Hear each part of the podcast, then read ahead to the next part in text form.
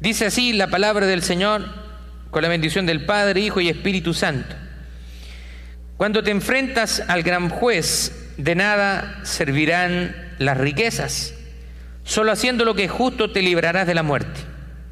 Después versículos 23 al 28. Los deseos de los buenos siempre traen bendición. Los deseos de los malos solo traen destrucción. Quienes son generosos reciben en abundancia y quienes ni sus deudas pagan acaban en la miseria. El que es generoso progresa, el que siembra también cosecha. Al que esconde el trigo para venderlo más caro, la gente lo maldice. Al que lo vende a buen precio, la gente lo bendice. Trata de hacer el bien y te ganarás amigos. Busca hacer la maldad y el mal te destruirá. Quien confía en sus riquezas se encamina al fracaso, pero quien es honrado camina seguro al triunfo. Amén, tome asiento, por favor. Bueno, como yo le decía, el día de hoy estamos comenzando la segunda parte de nuestra serie en el libro de Proverbios, después de tomar algunos breaks ahí con algunos sermones tópicos. Así que nuestra segunda parte la hemos llamado La sabiduría se encuentra en las calles. Así que hoy día vamos a hablar de una importante cualidad que debemos tener cada uno de nosotros como discípulos de Jesús. Y el día de hoy vamos a hablar acerca de la generosidad. El, el, título de este sermón yo le he puesto La medida de la generosidad. Así que vamos a hablar de la generosidad. Me gustaría primero definir qué es lo que es la generosidad. Y podríamos decir que es la virtud que consiste en reconocer que todo lo que yo tengo le pertenece a Dios y usarlo para sus propósitos. Tengo una definición del diccionario bíblico perspicacia también. Y esta es un poquito más compleja, pero dice así, noble y afectuosa disposición de bendecir a otros dando libremente y sin escatimar. La palabra hebrea nadif, que se traduce generoso, en Isaías 32, 8, por ejemplo, dice, pero el generoso pensará generosidades y por generaciones será exaltado. Esta palabra también puede traducirse por bien dispuesto y noble, o sea, alguien que tiene disposición, alguien que es una persona noble y afectuosa y tiene una disposición de bendecir a otros libremente y sin escatimar lo que eso implique. Ahora, entre las cualidades de una persona espiritual está la generosidad. Así que nosotros nos volvemos generosos a medida que vamos creciendo y vamos madurando en nuestra área espiritual. Esto significa que nosotros vamos aprendiendo a cómo ofrecernos a otras personas, cómo relacionarnos con otras personas y cómo también ser sensibles a las necesidades de otras personas. Pero es difícil para una persona ser generoso cuando no está satisfecha con lo que tiene. Cuando usted no está satisfecho con lo que usted tiene, difícilmente usted va a ser una persona generosa, porque usted va a creer que no tiene lo suficiente para usted mismo, entonces menos va a tener para poder bendecir o poder eh, darle a otra persona. Así que la generosidad viene de una satisfacción personal, de una conformidad con lo que Dios nos ha dado, de esa satisfacción. Así que la generosidad viene de la satisfacción y la satisfacción no se logra, no se logra acumulando bienes. Muchas personas son millonarias pero no encuentran satisfacción en su vida, porque esa satisfacción solamente nosotros podemos encontrarla en Cristo Jesús. El multimillonario John D. Rockefeller admitió lo siguiente, usted sabe, en Nueva York hay una torre que lleva su nombre, un millonario, dice lo siguiente, he ganado millones, pero eso no me trajo la felicidad. un hombre multimillonario. Si no estás contento con poco, nunca estarás contento con mucho. Y si no eres generoso con poco, no vas a cambiar de pronto si llegas a ser millonario. Así que nosotros tenemos que aprender acerca de la generosidad en cualquier circunstancia que nos encontremos en la vida. El Señor quiere que practiquemos la generosidad. Ahora, para ser generosos nosotros debemos considerar el dinero como un recurso. Alguien dijo que cuando se trata de dinero no se puede nunca ganar. ¿Por qué? Si tu meta es hacer dinero, entonces eres un materialista. Si lo intentas pero no lo logras, entonces tú eres un fracasado. Si ganas mucho dinero y lo guardas, eres un miserable. Si tienes mucho dinero y lo gastas, eres un derrochador. Si no te preocupas por tener dinero, no tienes ambiciones en la vida. Si haces dinero y todavía lo tienes, cuando mueres eres un tonto por tratar de llevártelo contigo. Así que cuando se trata del dinero, nunca vamos a ganar. La única forma que realmente nosotros podemos ganar con el dinero es utilizándolo como un recurso sin darle una importancia extrema y ser generoso con Él para lograr cosas de valor. Como el misionero metodista Eli Stanley Jones dijo lo siguiente. Esto es una frase importante, lo que dijo este misionero metodista. A ver si me siguen en la pantalla, por favor. La frase de Eli Stanley Jones dice, el dinero es un siervo maravilloso, pero un amo terrible. Si se pone encima de ti y te quedas debajo, te convertirá en su esclavo. El dinero debe estar para nuestro servicio y no debe esclavizarnos en nuestra vida. Ahora, el autor de Proverbios nos está explicando acerca de la generosidad. Así que nosotros hagamos la siguiente pregunta. ¿Cómo es una persona generosa? ¿Cómo es una persona generosa? ¿Cómo podríamos definir una persona generosa?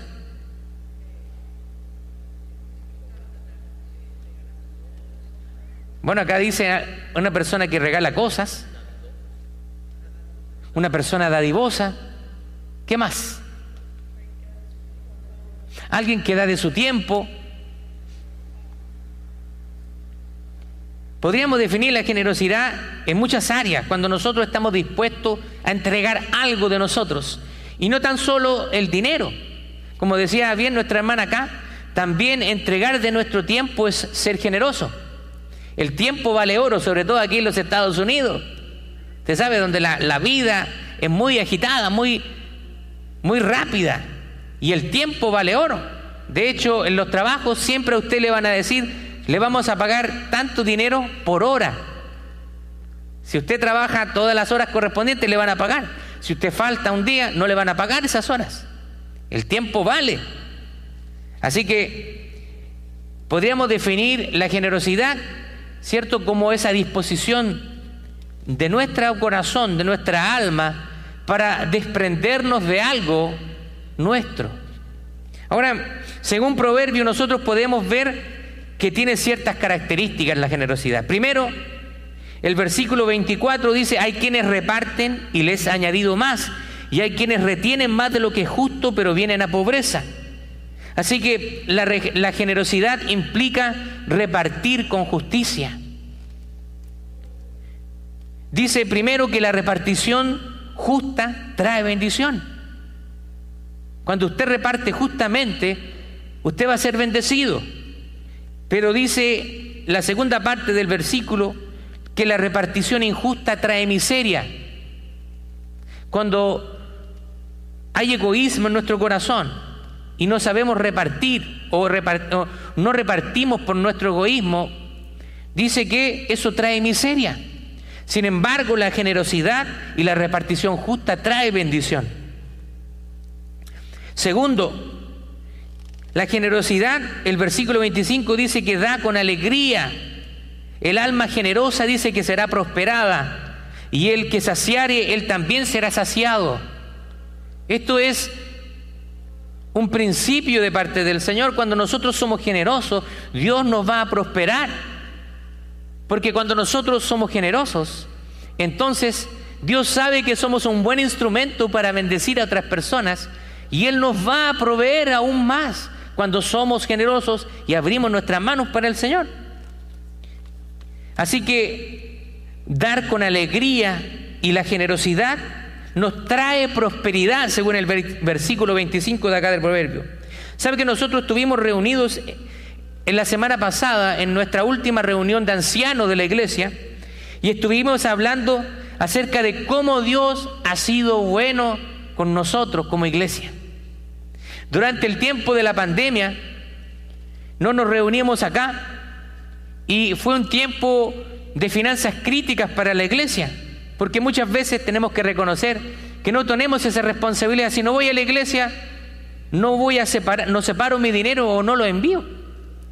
Pero Dios fue fiel con nosotros y Dios pudo sostener nuestra iglesia. Se pagaron las cuentas, se pagaron todos los compromisos que tiene la iglesia y aún más pudimos seguir sosteniendo aquellos misioneros a los cuales estamos bendiciendo en el campo donde ellos están trabajando. Quizás hablábamos también, hay iglesias grandes que tienen sumas de dinero bastante altas en sus cuentas bancarias, lo que no es el caso de nuestra iglesia. Nuestra iglesia no tiene una cuenta de bancaria abultada. Pero ¿sabe qué?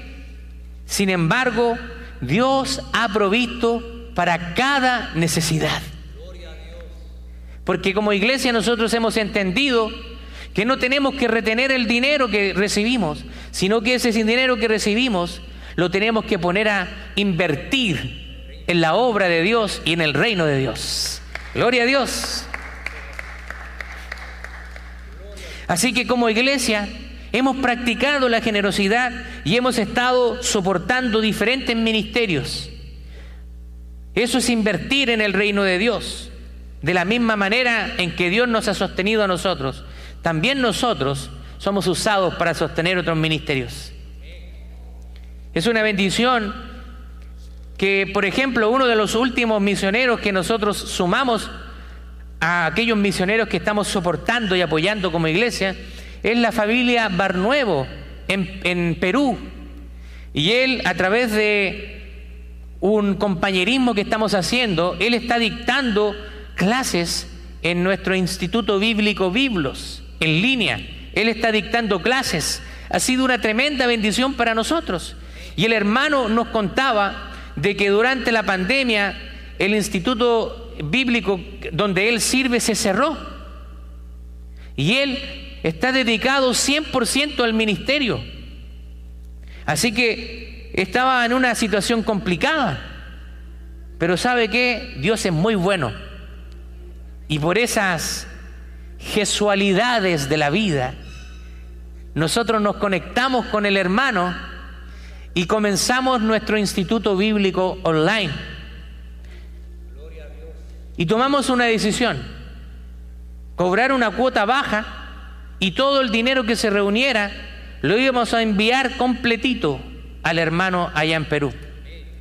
Y cuando lo hicimos, el hermano se mostró con una tremenda gratitud y agradecido del Señor, porque él dijo, nos dijo a nosotros que él ha visto cómo Dios jamás le ha fallado. Así que nosotros hemos podido ser de bendición para otras personas y queremos seguir siendo de bendición. Tercero, una persona generosa no es una persona que retiene. El versículo 26 dice, al que acapara el grano, el pueblo lo maldecirá, pero bendición será sobre la cabeza del que lo vende a buen precio. Por supuesto que nosotros tenemos que pensar en el futuro. Tenemos que ser personas que planifiquen, que piensen en el futuro. Pero tampoco significa que nosotros vamos a enfocarnos exclusivamente en acaparar riquezas, en acaparar bienes y olvidarnos de también repartir justamente.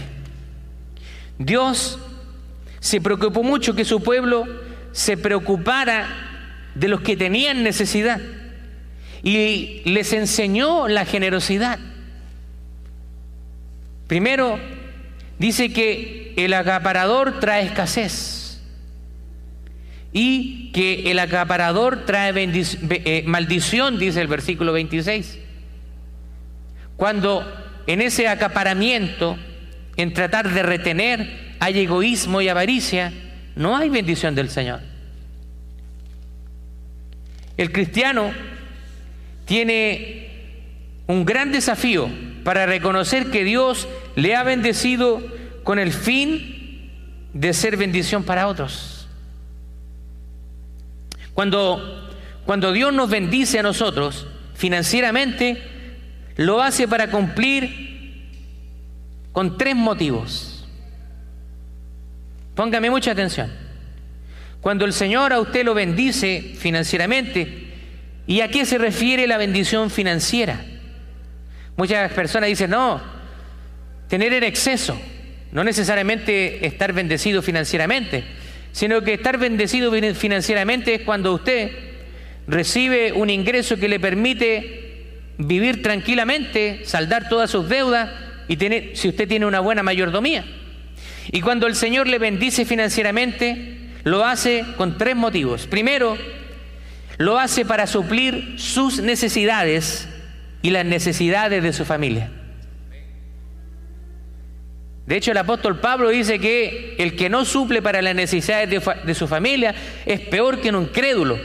Así que el Señor nos provee primeramente para que nosotros podamos proveer nuestras necesidades y las de nuestra familia. Segundo, el Señor nos bendice financieramente para poder suplir las necesidades de nuestros hermanos que estén en alguna desgracia o en alguna necesidad. Nosotros, como pueblo del Señor, como iglesia de Cristo, nosotros tenemos que eh, ser conscientes, tenemos que estar al pendiente de la situación de nuestros hermanos para salir en ayuda, para salir en rescate cuando alguno de nuestros hermanos esté pasando una necesidad. Pero eso también, ¿cómo lo logramos? Lo logramos involucrándonos, teniendo relación con nuestros hermanos, preguntando directamente cómo están las cosas en tu hogar. No esperemos que Dios nos revele todas las cosas a través del Espíritu y que nos venga una revelación, mira, el hermano Pepito está pasando una necesidad y recién actuar. Nosotros también podemos interactuar con nuestros hermanos, preguntar cómo está su situación, tiene alguna necesidad y podemos salir en ayuda a ellos. En nuestra entrevista, en la entrevista que nosotros hacemos para los nuevos miembros, nosotros hacemos una pregunta. ¿Hay alguna necesidad financiera en que la iglesia pueda apoyarte en estos momentos? Porque muchas personas tienen el concepto de que ser miembro es aportar dinero a la iglesia. Y eso está totalmente equivocado de lo que significa ser un miembro. Por supuesto que cuando somos miembros nos comprometemos financieramente pero ser miembro de la iglesia significa comprometerte a servir a tu iglesia, asistir a tu iglesia, a ver una necesidad. Pero también entendemos que cuando los miembros pasen una situación difícil, también nosotros como iglesia vamos a ir en ayuda de esos miembros. Y gracias al Señor que hemos tenido personas generosas que han aportado a nuestro fondo de benevolencia y que nos ha permitido poder ayudar a muchas familias que han estado en necesidad. Yo se lo estoy contando ahora porque no es algo que nosotros aquí alumbramos eh, con eh, bombos y platillos y con trompetas anunciamos, porque esto lo hacemos de manera silenciosa. Hemos ido en ayuda de muchas familias que han estado pasando momentos de necesidad, pero ahora se lo digo para que usted vea que como iglesia queremos practicar la generosidad y también apoyar a nuestros hermanos que están en necesidad. Tercera, tercer motivo para los cuales el Señor te bendice financieramente es para suplir las necesidades de nuestra iglesia local. Así que en esos tres rangos de importancia, porque primero tienes que suplir tu familia. Tienes que también Dios te bendice para poder cubrir necesidades de tu hermano, poder apoyarlo, bendecirlo en algún momento y bendecir tu iglesia local, por supuesto. Ahora yo te quiero dar algunos consejos prácticos para que podamos poner en práctica la generosidad, porque la generosidad, yo te voy a ser bien sincero, la generosidad no es algo que viene de manera natural en el corazón humano. Para nada. Nuestra tendencia no es ser generosos. Esa es nuestra naturaleza humana. Es por eso que tenemos que pedirle al Señor que nos ayude a practicar la generosidad. Y tú te vas a dar cuenta que cuando tú practicas la generosidad hay una satisfacción del alma cuando tú eres de bendición para otras personas. Así que yo te quiero dar algunos consejos prácticos. Primero, para practicar la generosidad tienes que repartir algo. Determina qué clase de influencia tienen las posesiones sobre ti. Significa cómo te están influenciando tus posesiones materiales. Toma algo que realmente valores Piensa en alguien que podría beneficiarse con eso y dáselo. Si lo puedes hacer anónimamente es aún mejor. Hacerlo anónimamente. No, si vas a dar algo, no lo publiques en las redes sociales, ¿cierto? Sacarte una foto con la persona que le estás dando. No, hácelo anónimamente. Eso es agradable frente al Señor. Y el Señor que está mirando en lo íntimo, en lo secreto, te va a recompensar en público. Segundo, pon tu dinero a trabajar. Si conoces a alguien con la visión de hacer algo realmente grande, algo que impacte positivamente la vida de otros, provee recursos para que lo pueda lograr. Pon tu dinero a trabajar por algo que sobreviva. Un gran ejemplo de esto es el soporte a misioneros, donde tu inversión no puede ser medida, porque el alma de una persona es invaluable. ¿Cuánto vale el alma de una persona? No tiene precio. Una vida de una persona no tiene precio. Pero Jesucristo no escatimó su propia vida en ir en rescate de aquellos que estaban perdidos. Así que nosotros podemos ser parte de esa misión de Jesús. Cuando nosotros soportamos misioneros, estamos dando una inversión invaluable, que no tiene valor, para que esos misioneros puedan llevar el Evangelio, las buenas noticias a personas que no tienen esperanza. Una de las cosas que más me apasiona de la Alianza Cristiana y Misionera es el compromiso misionero que tuvo desde el principio.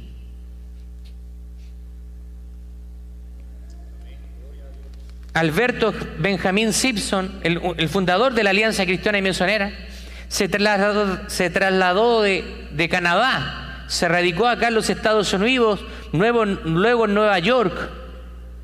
Y cuando él quiso poner un énfasis en las misiones, él se ganó, se ganó eh, el rechazo de la iglesia. La iglesia estaba rechazando a aquellos inmigrantes que venían de Europa, italianos y de diferentes nacionalidades. Y este hombre, Alberto Benjamin Simpson, vio que ahí había una necesidad y comenzó a levantar fondos. Y no, se, no solamente conforme con eso, comenzó a organizar una organización misionera para enviar misioneros a diferentes partes del mundo. ¿Sabe que muchos de esos misioneros murieron en el campo misionero? Murieron. Algunos les dio las enfermedades de esa época, la malaria u otras enfermedades y murieron entregando el mensaje del Evangelio. Así que el alma de una persona es invaluable. También una manera de practicar la generosidad es encontrar a alguien a quien podamos aconsejar. Una vez que tú hayas alcanzado cierto nivel de salud financiera, tú vas a estar en condiciones de poder también traer un consejo a otras personas que lo necesitan. Lo más valioso que tienes que, dar es a ti mismo, invertir tiempo a través del discipulado. Encuentre a alguien en quien usted pueda derramar su vida, en, el cual usted pueda invertir parte de su tiempo. Dele tiempo y también no escatimen recursos para llegar a ser un mejor discípulo y ayudar a esa persona también a ser un mejor discípulo. Quiero terminar con las palabras del apóstol Pablo al joven Timoteo en el capítulo 6 de la primera epístola, verso 18. Dice así el apóstol Pablo a Timoteo, mándales que hagan el bien y que sean ricos en buenas obras, dadivosos y generosos. Pero tenemos que entender que la generosidad es una cualidad en la cual nosotros podemos crecer y que el Señor necesita obrar en nosotros. Practique la generosidad y usted se va a dar cuenta qué satisfacción hay en eso.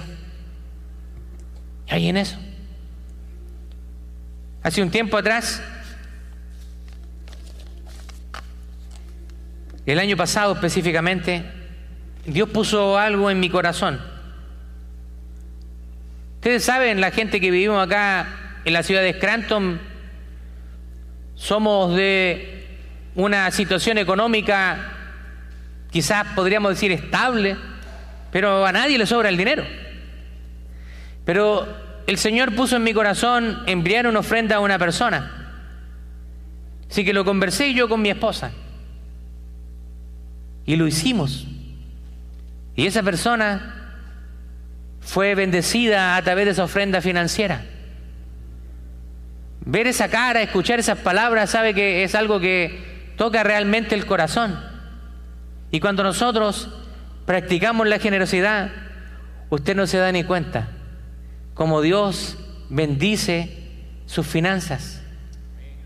Porque el Señor no es deudor de nadie. Practiquemos la generosidad aún más en medio de nosotros. Cuando usted vea que haya un hermano que hay, esté en necesidad, no escatimen gastos para ayudarle.